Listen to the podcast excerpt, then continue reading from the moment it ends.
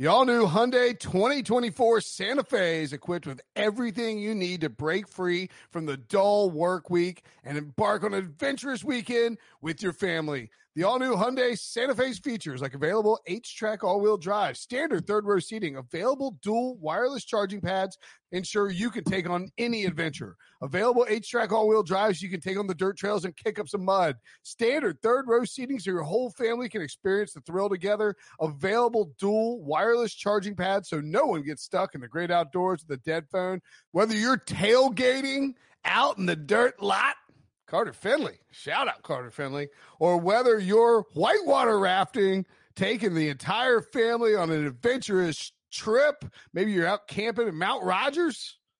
I used to go as a kid. Wish my parents had a Hyundai Santa Fe. The Hyundai Santa Fe is perfect for your family outing. Learn more about the all new Hyundai Santa Fe at HyundaiUSA.com. Call 562 314 4603 for complete details.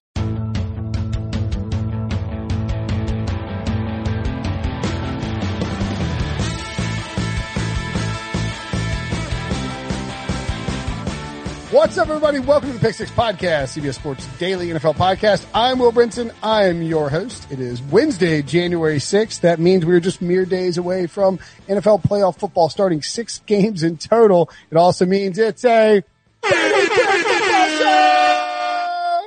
Wow, that that came in strong today. Sorry, that, that, that was strong. That was awesome. You're yeah. operating out of the uh, the Fantasy Football Today uh, podcast studios, right? That's right. Yeah, I, I only come in here whenever they kick me out of the main studio due to COVID protocols, and because it's Pete Prisco. You know, Pete, because of seniority, given that he's closer to the Grim, Grim Reaper than I am, he always gets precedence over everyone else as far as going in the main studio. Now he claims that he hates coming in the studio because he likes there being more camaraderie, more people on at the same time. Uh, but I think it's a lie. I think it's because he's lazy. At the risk of, you know, I'm just going to tell you some things I've been hearing about Pete lately. One, well, one, I didn't hear this. He, he claimed that once the, we were sort of a little more in the clear in terms of being able to come into the office, that he would be staying home more often anyway, because that's just how it was going to be. And we told him, no, Pete, ain't happening. You're coming in the office. You, you claim you're the star of HQ. That's his, his words, not mine. He, that, are, that is his words. He, he has, he has always claimed that Pete Prisco is the star of CBS Sports HQ. I've even heard him sometimes drop the HQ just said CBS yes, Sports. Star of CBS Sports. I was like, well, Romo might have something to say about that, but I mean, Pete, if you if you really think you're the star, go ahead, man. Yeah, like you're maybe the star of CBSSports.com slash NFL slash writer slash Pete dash Prisco, but that's probably it, pal. Um, and then I also have heard there are there's a discussion that amongst people in the office. And I, you know, people, maybe there are people Some would say people, the, the office is buzzing. The office is ahead. buzzing. Yeah, yeah, That's, that's sort of the phrase I heard that the office is buzzing right now. Yeah. That Pete, in the height of playoff season, where it's, you gotta like, where, where true stars get ready to shine their brightest, that Pete is turning down work left and right, outright refusing to work, whether it's podcast, video, uh, whether it's lunch meetings with prospective advertisers, and just various things bandied about. And, you know, you, you got to question whether, you know, he wants to be here or not, you know, whether he has it, the passion, the fire in his belly, if you will, Brady. Yeah. I mean, almost like he's turning them down to try to, you know, secure a draft pick or something like the Philadelphia Eagles presumably did. You know, everyone's kind of assuming that's what they were doing out there. Who knows? But, uh, it, it's a little bit worrisome for me. I'm worried about the old guy. Um, you know, we, have done a plenty of shows together. I think he may be going crazy. I'm not, I mean, it's sure. not too different from any other year, but he's becoming really forgetful too. Like a lot of times we do yeah. our picks on Wednesdays together. He keeps thinking he got a bunch right. And Will, as you would attest to this, you Can't finished confirm. strong at the end of the season. He did not. He really, he fell apart. He, he, he was like, oh, look, I went nine, five and one again. It's like, no, no, you went four like not four eleven and one or whatever it yeah. was. Yeah, no, he, he, did not have a good finish to the season. I, I, think he's confused with some of his picks. It would be borderline um, negligent for our bosses not to at least get him tested for some stuff. Yeah.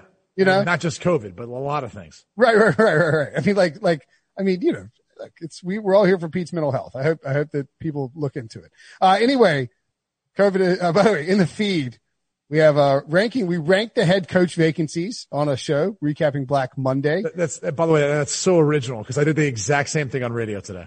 I mean, what? Yeah, what do you? What was your number one? Uh, I had the Chargers number one actually.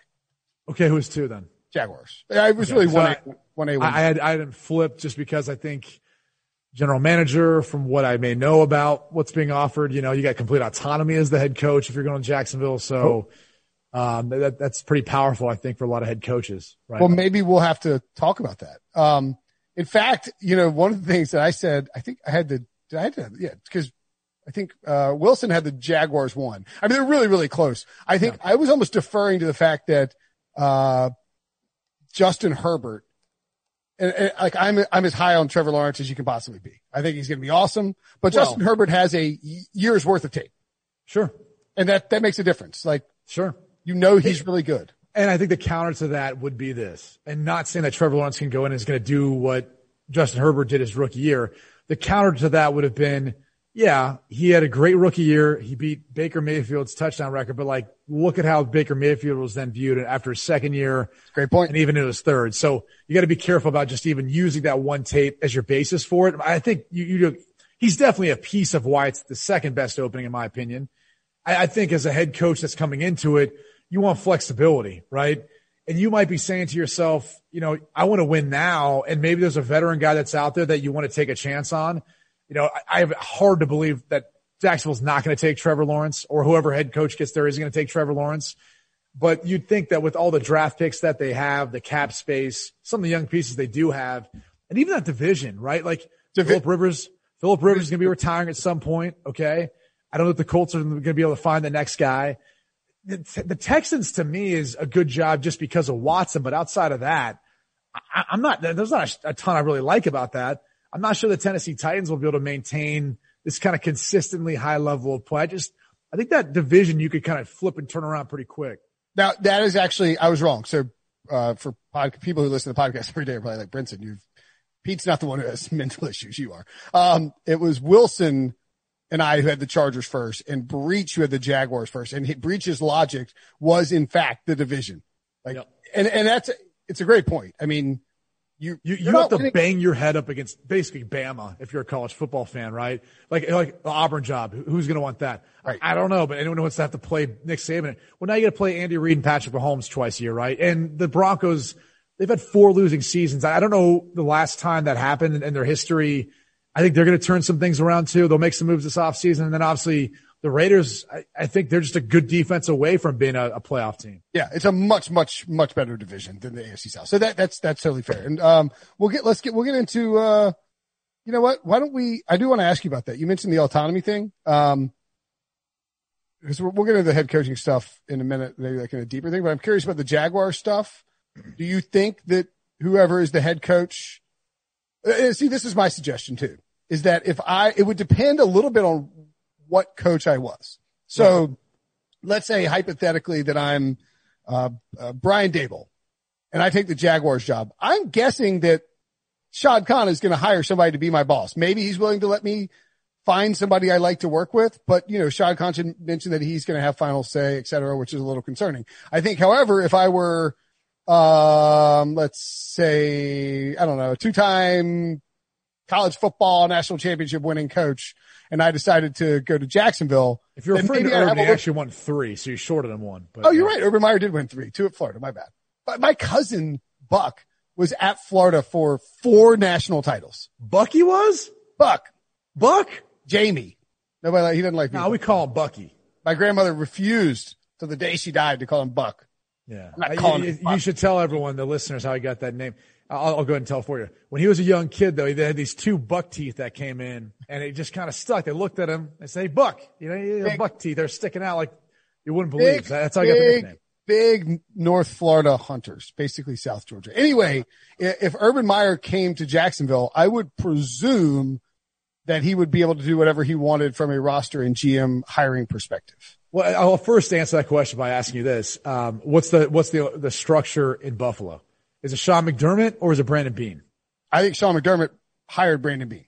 Exactly. Yes. So if I'm Brian Daboll and I'm going in there first, I think I would then be saying like whoever the general manager come in comes in is going to be working under me because I need to ensure that whatever players he's supplying me fit within my vision for our team. They can, you know, understand the technique and scheme we need to play with. and also the character. Like there's some coaches that they're willing to make more, I don't want to say excuses, but they're willing to kind of bend some of the rules to deal with the more talented, you know, high caliber players. There's other coaches who aren't. And they're like, this is how it is. I don't want to deal with any other BS. And so you need a general manager that can understand if they're going to draft a guy who's got some baggage, whether or not their head coach, how he's going to deal with that, how the staff's going to deal with that, uh, especially when you're starting out trying to change the culture of a place that hasn't been really successful of late. So I think in either instance, personally, I would always say the head coach needs to have the ultimate power because look, the, you're ultimately graded on what happens on the field. And so if the general manager isn't aligned and there's some backstabbing, other stuff going on, he could take this thing in a heartbeat.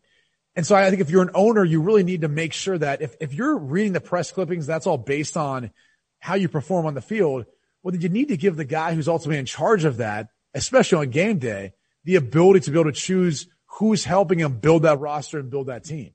Yeah. And that's, it's interesting how these hiring cycles work because now the, like, you know, to uh, 2017, you know, we need, you gotta have to know Sean McVay or like, you know, be, be somewhere, you know, being a bright young offensive mind who worked around or near Sean McVay. That was the, right. the hot new thing or what it was in 2018 too. And now in 2021, everybody wants a CEO type. And I think, I think they're, these owners, I, I understand this, they're just buzzword happy and I get it. The GMs and the teams and the PR people and all that. I don't think they're that far off, but to me, you mentioned the Buffalo setup and I think the same setup is true in Seattle when Pete Carroll was hired and then he brought John Schneider in, you know, Hey, listen, you know, you are, we are working together, but I am going to call the final shot. Same thing with McDermott and Beane.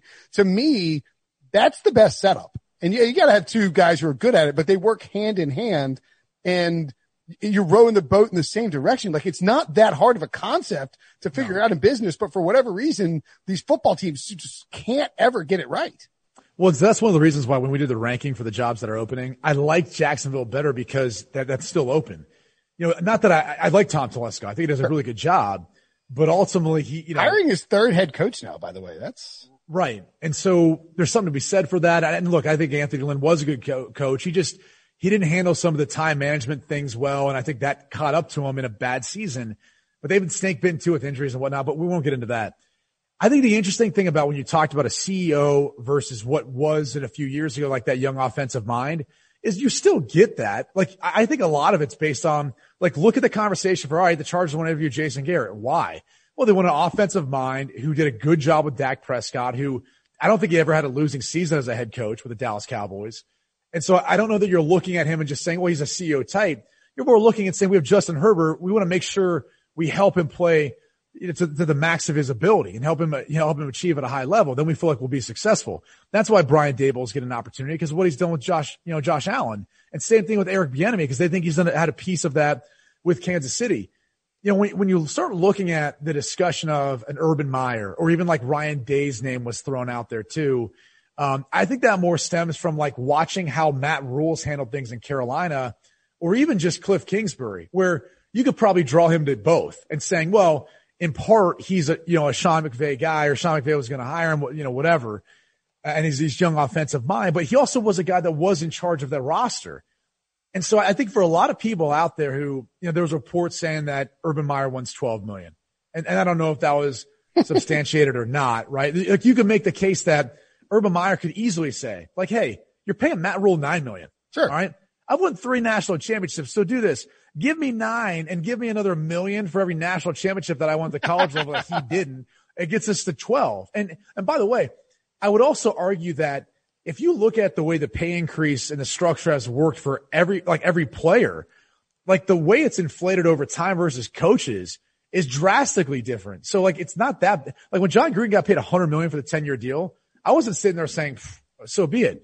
I mean, you, you at times have other guys who don't provide as much value for a team getting paid 10 million, right? A backup quarterback who might never play getting paid 10 million. And meanwhile, your head coach is getting paid less than that. So it's 100% justifiable for the money, mind you. And it doesn't count against your salary cap. No, no. Spend and so for coaches, always spend up for coaches. Hundred percent. And so, so like, I didn't, I didn't balk at that figure at all. It's like, no, it makes sense. Yeah. And then you give him a million for each national championship he's won, more than Matt Rhule. Makes sense. I, I was just here for Mike Florio of Pro Football Talk writing an article about it.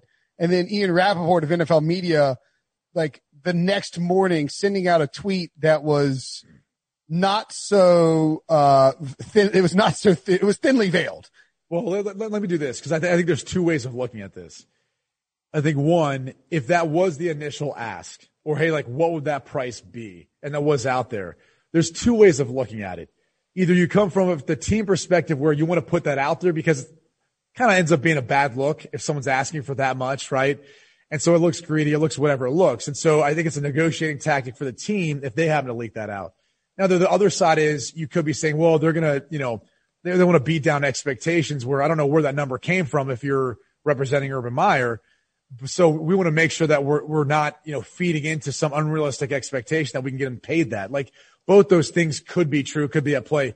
We ultimately won't know. The only thing that ultimately really drives up value is competition. Sure. And so if Urban Meyer's interviewing for the LA Chargers job as well as Jacksonville, now you got a little bit of a bidding war. And that's where that number gets to 10, 11, 12 million. And you might say, well, he's never coached in the NFL. So what guarantees him any success? Well, I would argue what guarantees any head coach success in the NFL, right? Like Jon Gruden's in his second stint now and he's three years into it. And like how much success have they had of late, you know, versus a first time head coach and Sean McVay or Kyle Shanahan, whatever. So I don't know that you're basing it off of like, well, where was he at before? And like, why does he justify to get paid that? He's paid the value that the market's willing to pay him. And if he gets paid 12 million, so be it. Here are some reasons though where I feel like the college head coach makes sense for the NFL. The average age of the NFL player now has gone down. It's different than what it was 10, 20 years ago. Okay. People need to get on board with that because the way the, the draft salary uh, pool has worked and the way it's cut out the middle class. So it's younger players you're dealing with that are more accustomed to like what they had in college. I think a lot of how college operates now is more of like a professional organization anyway now. And so it's not that big of a transition when you look at what these guys are, how they're running a college organization and how they're being asked to run an NFL organization now, especially the top programs like in Ohio State. So that makes a lot of sense from that standpoint. He's going to be one of the better talent evaluators. If your roster in college is built on the talent which you can recruit, and ultimately you're not in charge of where those guys go. You give your best pitch and then you hope they pick you. In the NFL, you actually get to choose those guys. So when it's your draft pick, it's free agency. Both of which the Jacksonville Jaguars have plenty of picks and cap space. You're probably going to be better, have better knowledge on the background of a lot of these other players that are coming out and understand their strengths, weaknesses and picking them, especially early on. That's also a feather in the cap for, I think, any, any college head coach. And then the last thing is like you talked about, if indeed you are looking for like a CEO type, you know, you're gonna be hard pressed to find a figure that's able to a deal with a bunch of players, more so twice the amount almost of an NFL or a, uh, excuse me, an NFL roster, sure. right? I mean, you've got a ton more between scholarship players, walk-ons, and all that. And then on top of that, you're over top of everything. I mean, you're you're, you're also just everything. dealing with boosters and every, boosters like, and budgets and fundraising and, and and and you're dealing with like an indoor facility that you're trying to you know remodel or make or what you're doing right into the sports science of all that. So there's all these different ways which you're being pulled different directions kind of similar to a head coach. In fact, you can make the case that maybe a head coach in the NFL, as much as they're pulled different, they're not pulled, they don't have to recruit, like after they sign a 2021 class, they're not going, okay, 2022, 2023. Like right. that's not a college head coach has to deal with. So I would make the case that like, I think they're actually a great fit for an NFL franchise. It's just because of how like Steve Spurrier worked out or even Nick Saban, which I think if Nick Saban came to the NFL now, he could be successful. But I think it was because of how those two worked out people have kind of looked the other way, but like, look at Pete Carroll. You know, look at some of the other guys like Cliff Kingsbury's had relative success for how fast. Chip Kelly went to the playoffs two years in a row. I mean, yeah. Until he got, 20, until he got 20 wins in the first two years. Like, yeah. Uh, so anyway, I, I think people who are like scoffing at that number, if that ends up being it, or just the idea of like, you know, there's, there's risk there. Yeah, there's risk for any head coach you hire, but I actually think you could make the case that a guy who's been a college head coach is probably better equipped to be a head coach in the NFL than a, a coordinator, coordinator who's never done that. I agree with that. You're, you're, I, I think that really gets undersold a lot when you talk about a coordinator becoming a head coach. Like the, it's just a different job. You're not, right. you're not becoming a super coordinator. You're becoming a guy who is dealing with, you're becoming somebody who needs to be a, CEO, like management type. I mean, that's, that's what you're doing. You know, when a coordinator, you're drawing up game plans and you're giving it to your boss to say, Hey, here's what we're going to do. And you're working with a specific side of the football. And you're not do, I mean, you are doing that to a degree as head coach, but you're managing so, so much more. Right. Um, okay. Let's take a break. When we come back, Brady will tell us, would he have punched Doug Pederson in the face if he'd been pulled off for Nate Sudfeld? We'll find out next. The perfect combination of versatile athleisure and training apparel has arrived.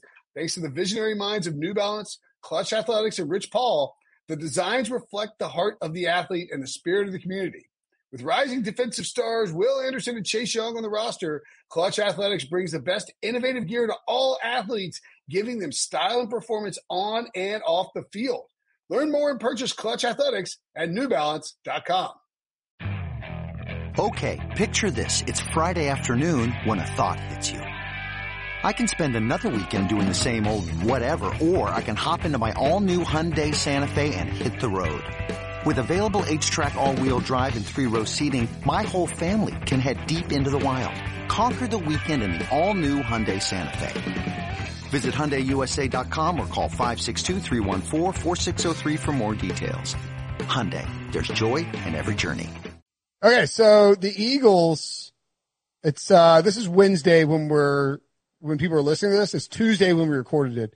The Eagles thing, the Doug Pederson stuff, the, ta- the tank gate, whatever it is, whatever you want to call it, still buzzing on Tuesday. I think that's to be expected. Wednesday sort of the turn the corner day, Wednesday, Thursday in the NFL. I think Thursday, I guess, once you get to the playoffs. So hopefully this is all behind us. I, I don't think the NFL is going to launch some investigation. I'm curious your thoughts on what would your reaction have been if you were Jalen Hurts? And are you surprised to see some of the fallout from this? Yeah, I mean, look, I've been on both sides of this. I've been a starter in a game where I've gotten pulled. I've been a backup that's gone in. And so, uh, look, if you're Jalen Hurts, look, he, and he, he didn't play well. There's, he didn't play well the week before. He didn't play well in that game. Like people are gonna be like, oh, he had two rushing touchdowns. Okay. But he didn't even run the football all that great and he wasn't throwing the football well. So I'm not advocating for why Doug Pederson made the move.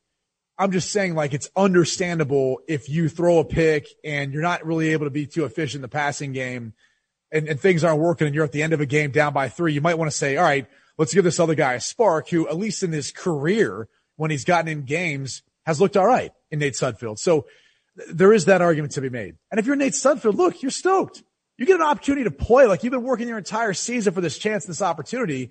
And so now it's your, your chance to go and win the football game. And so like the idea on the outside, like, well, they put him in because they wanted to lose. You think Nate Sudfeld's thinking that? Like, he's like, oh, coach put me in because he doesn't want to win this game. He's thinking, no, I'm, I'm, I'm going to light this thing on fire. Like, I'm going to go and show everyone why I deserve to be a starter, how I can go, you know, have a job next year in the NFL, whether on the Eagles or somewhere else. So it bothers me to hear this whole narrative that's written by no offense, like a lot of writers, people on the outside who haven't been in that spot because sure. like it even stinks for me to hear like the teammates are, oh, the teammates are mad that pulled Jalen Hurts, right? That was the narrative. You know what they should have been mad about? All right. You should have been mad when you found out Carson Wentz was inactive when they announced the inactives before the game. Because newsflash for all the veterans, let's say the scenario played out this way. If Hurts got hurt in the game and then Sudfeld went in, would you be second guessing it then? No, because you're saying, well, it was a necessity. He had to go. You might, you, question, might be second, you might be second guessing Jalen Hurts getting injured in a meaningless game. Which, which, which is fair, even though you want to see what you have in him. But my whole point is this. If that scenario played out, wouldn't you be then second guessing saying, wait, we, we want to win this football game, but we have a healthy scratch in Carson Wentz, who we feel like is a better quarterback than Nate Sudfeld? Like, you should have been asking that question if you're Jason Kelce when you saw that he wasn't, he was inactive for the game before the game even started. And you could have said to the coach, so what happens if, if Jalen gets hurt or if he plays bad and we want to spark? You're not going to put Carson in? You're not going to, you're not going to do that? Well, then, then, then sit me out too for this game. If you're not in this to win it, then sit me out too. Before we go into this, I'm going to put my body and everything on the line if you're not serious about winning this football game. If this is all about next year, and if you're a veteran player and feel that way, I don't have any, any problem with it. But, but you can't after the fact go, well, now we're mad they pulled Jalen Hurts. Well, dude, what were you thinking before the game? like, did you not think that was a, a potential possibility? I mean, it, th- that's what doesn't make any sense to me with all this is there's outrage about it, yet the writing was on the wall. You know the inactive list before the game. Miles you know, Sanders, Carson Wentz, Fletcher Cox. Like if you wanted to win the game, you trot those guys out there. So yeah. I, I saw Miles Sanders was quoted as they were upset they pulled Jalen Hurts. And it's like, well, okay, like what do you care, man? Like right. that's the other thing of it is like for for when you're a team, right? Like, and I remember I remember going through this. Like I remember I think we played it was in 2012. Matt Cassel had just driven us down the field. I think versus the Cincinnati Bengals in Kansas City for a field goal. And, and look, we didn't do much offensively at that point in time. We were a bad football team that year, but they literally benched him at halftime. And I remember going over to my locker with him and I just looked at him, and I go, this is effed up. I was like, there's, you haven't done anything wrong. It's not you. Yeah. And then, and now I've got to go into this. And, and the last thing you want as a quarterback in that spot is for your teammates to be like, well, I'm not trying to win this game now. You know, I mean, like that's the last thing. That, that's a terrible culture. And you can blame Doug. You can say it's, it's on Doug Pederson for making the switch or putting them in the, in this situation, but it's the NFL, dude. Like your contract is to go out there and play to the best of your ability every right. single game, regardless of what decision that coach makes.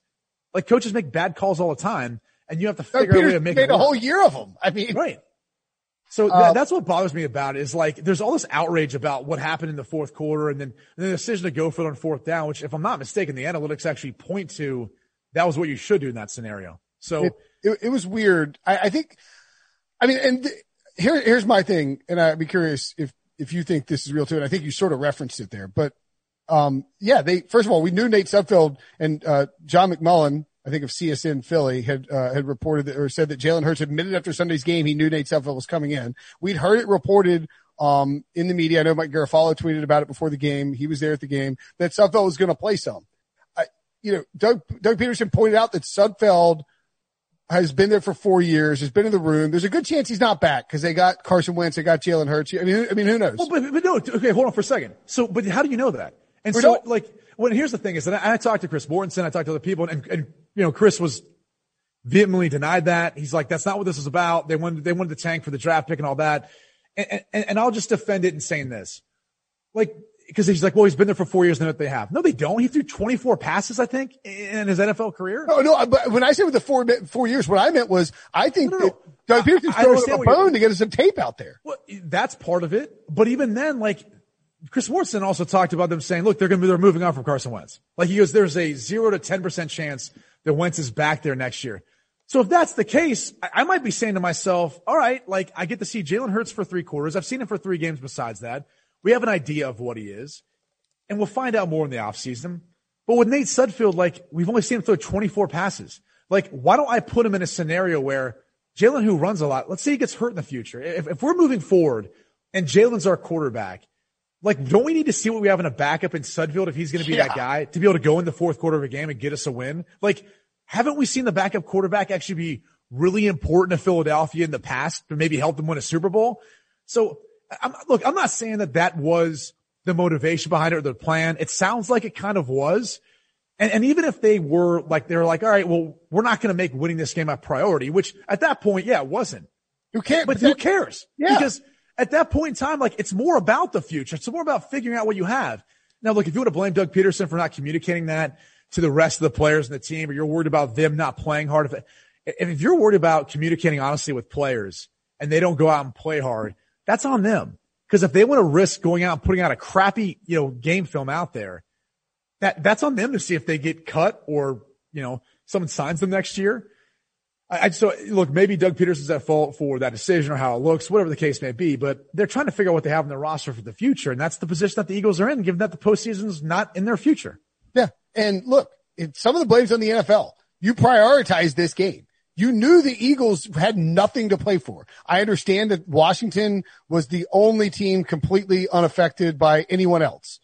And this game was the island game that you could put on, but you had to realize that Philly might not play everybody. In fact, early, by Tuesday, they had, or by Tuesday or Wednesday, they announced everybody was ruled out when Washington was right. a three point favorite and the line shut up. Like when they said no Fletcher Cox, no Miles Sanders, no all these dudes, then you had to realize they weren't, the idea that I don't know, I just I can't get no, all. but but that's the thing. Why I don't understand the outrage. Then it's like, well, he, he, didn't he didn't play the starters anyway, and so you feel like they tanked in the game when like they made that decision before the game. Like again, going back to the Carson Wentz, like if you had said, hey, we wouldn't we didn't want to make him active because we're worried about him getting hurt and not being tradable in the offseason, which very well could be the case. Like if that's the case, then like why is there any outrage from players? Yeah.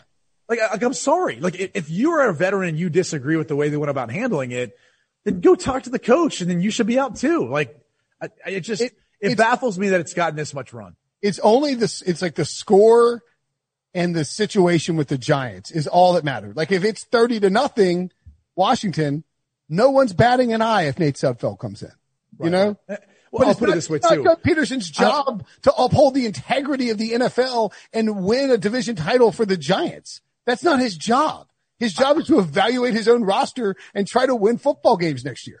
I'll put it this way. I remember being in a game, it was late in the season, 2012, that Kansas City Chiefs team. We were not good that year, but there was, you know, there was a, there was a time when they were like, Hey, we want you to, if you get this one on a matchup, throw to this guy. Not, not because I felt more comfortable with him, you know, going downfield or, or like if it was press man man taking a shot. press man coverage, right? Well, that was essentially what they were saying. Yeah. And so what happened when we got there on the field? I didn't do it because I knew he wasn't going to win.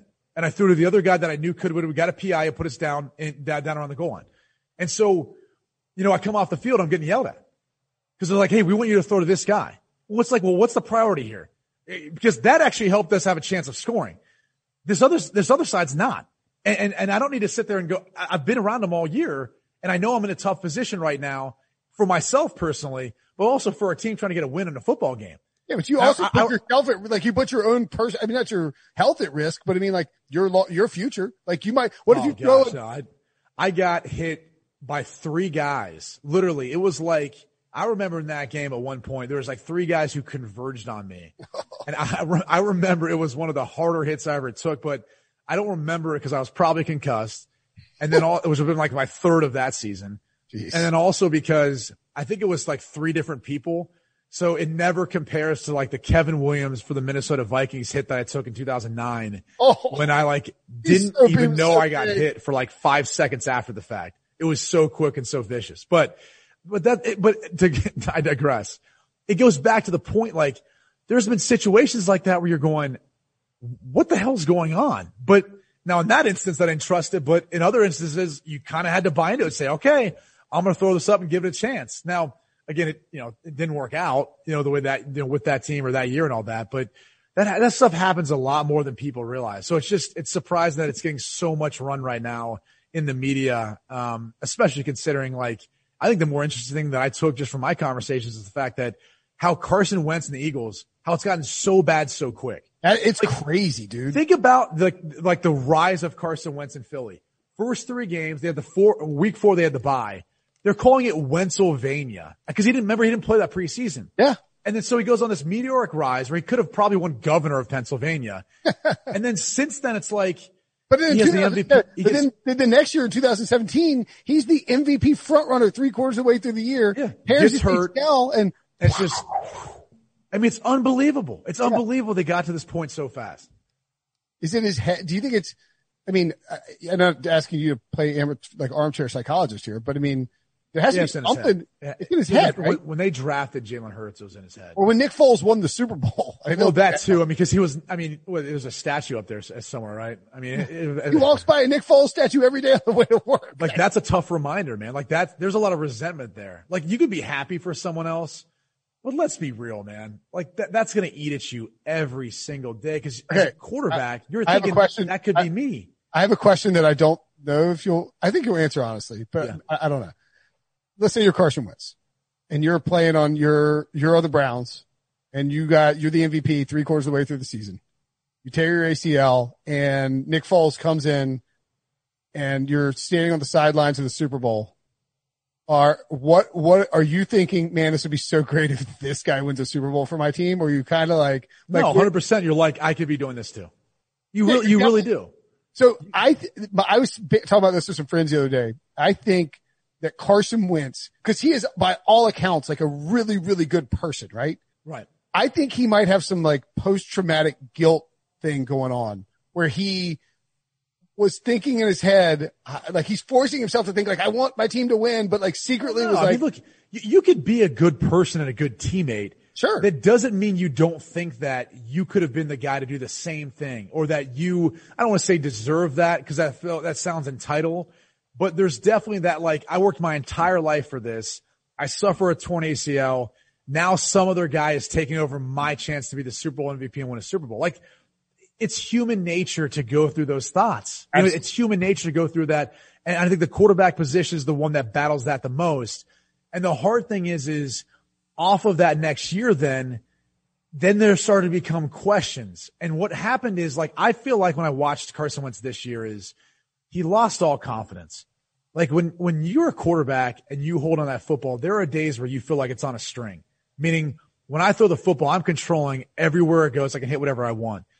I felt like there was times watching him this year where you felt like he let go of the football and he had no confidence in where it was going. And, and that's, it's a terrible feeling to have. It really is. Sure. It's, it's, it's honestly, and that's why like when you chalk it up to saying, well, he's lost his confidence, most people on the outside go, well, that, that's not real. Like what, like, like, come on, it can't be that simple. it's simple. Not bravado. Like, it manifests itself physically in how you perform.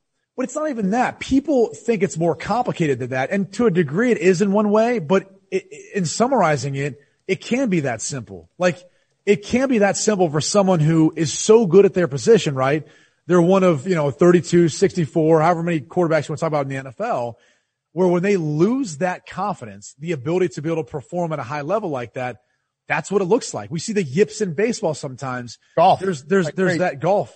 There's that mental block and there's that, you know, mental, you know, shot that you take when you lose your confidence. And for quarterbacks, like it can be a delicate thing and it can be really hard to get back. Yeah. And I mean, that may be why he feel, I mean, at this point, you know, they have the Foles thing and you're working past it and then Foles is gone, but then they draft Hurts. And so you're not only is your confidence already, you know, teetering, but then the, then your own team like erodes it even further by drafting the quarterback. Like I would make this argument. I think the interesting thing is like they sign you to an extension because because it's been a little bit on the part of the Eagles and how he rose material with how he handled it. Like Yeah. let, us just look at this. They move on from Foles. They give you a long term contract. You play last year, arguably some really good football with zero help, zero help, right? Yeah. And so you have to be thinking to yourself, like, all right, like they're going to build around me in the offseason and continue to help us kind of get this thing back together. And instead they send a, spe- a second round pick on another quarterback. Like it is a little bit confusing. Like it is a Yeah. little bit like, well, what is going on? Like, so do you miss Foles? Like, is this, is there something going on here where like, I'm not good enough for you? Like there is probably some of that thought process going through his head.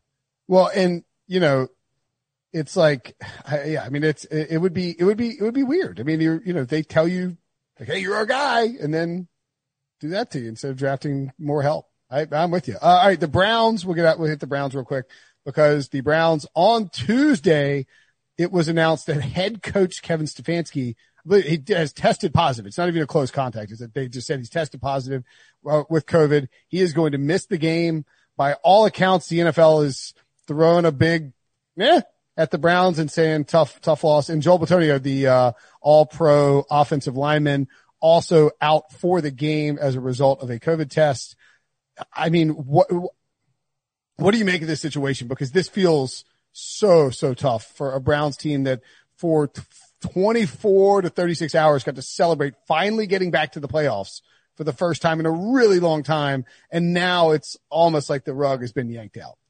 Yeah, so like I think as a Browns fan, and I can relate to that growing up a Browns fan, you know, this is one of those like, oh great, it's been 18 years, we get here, and now this happens, right? Like th- there is some of that. Like I remember the 10 and 6 year, even in some of those games like down the stretch, whether they're close, whether we won or lost, there was like, you could feel it, like this sense that we were going to lose. Like, like, like they're just like, here we go again, right?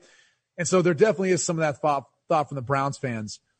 Uh, so I, I would just say this. I try to be optimistic about it. You know, as a player, I think there's a few things that you can look at and say this.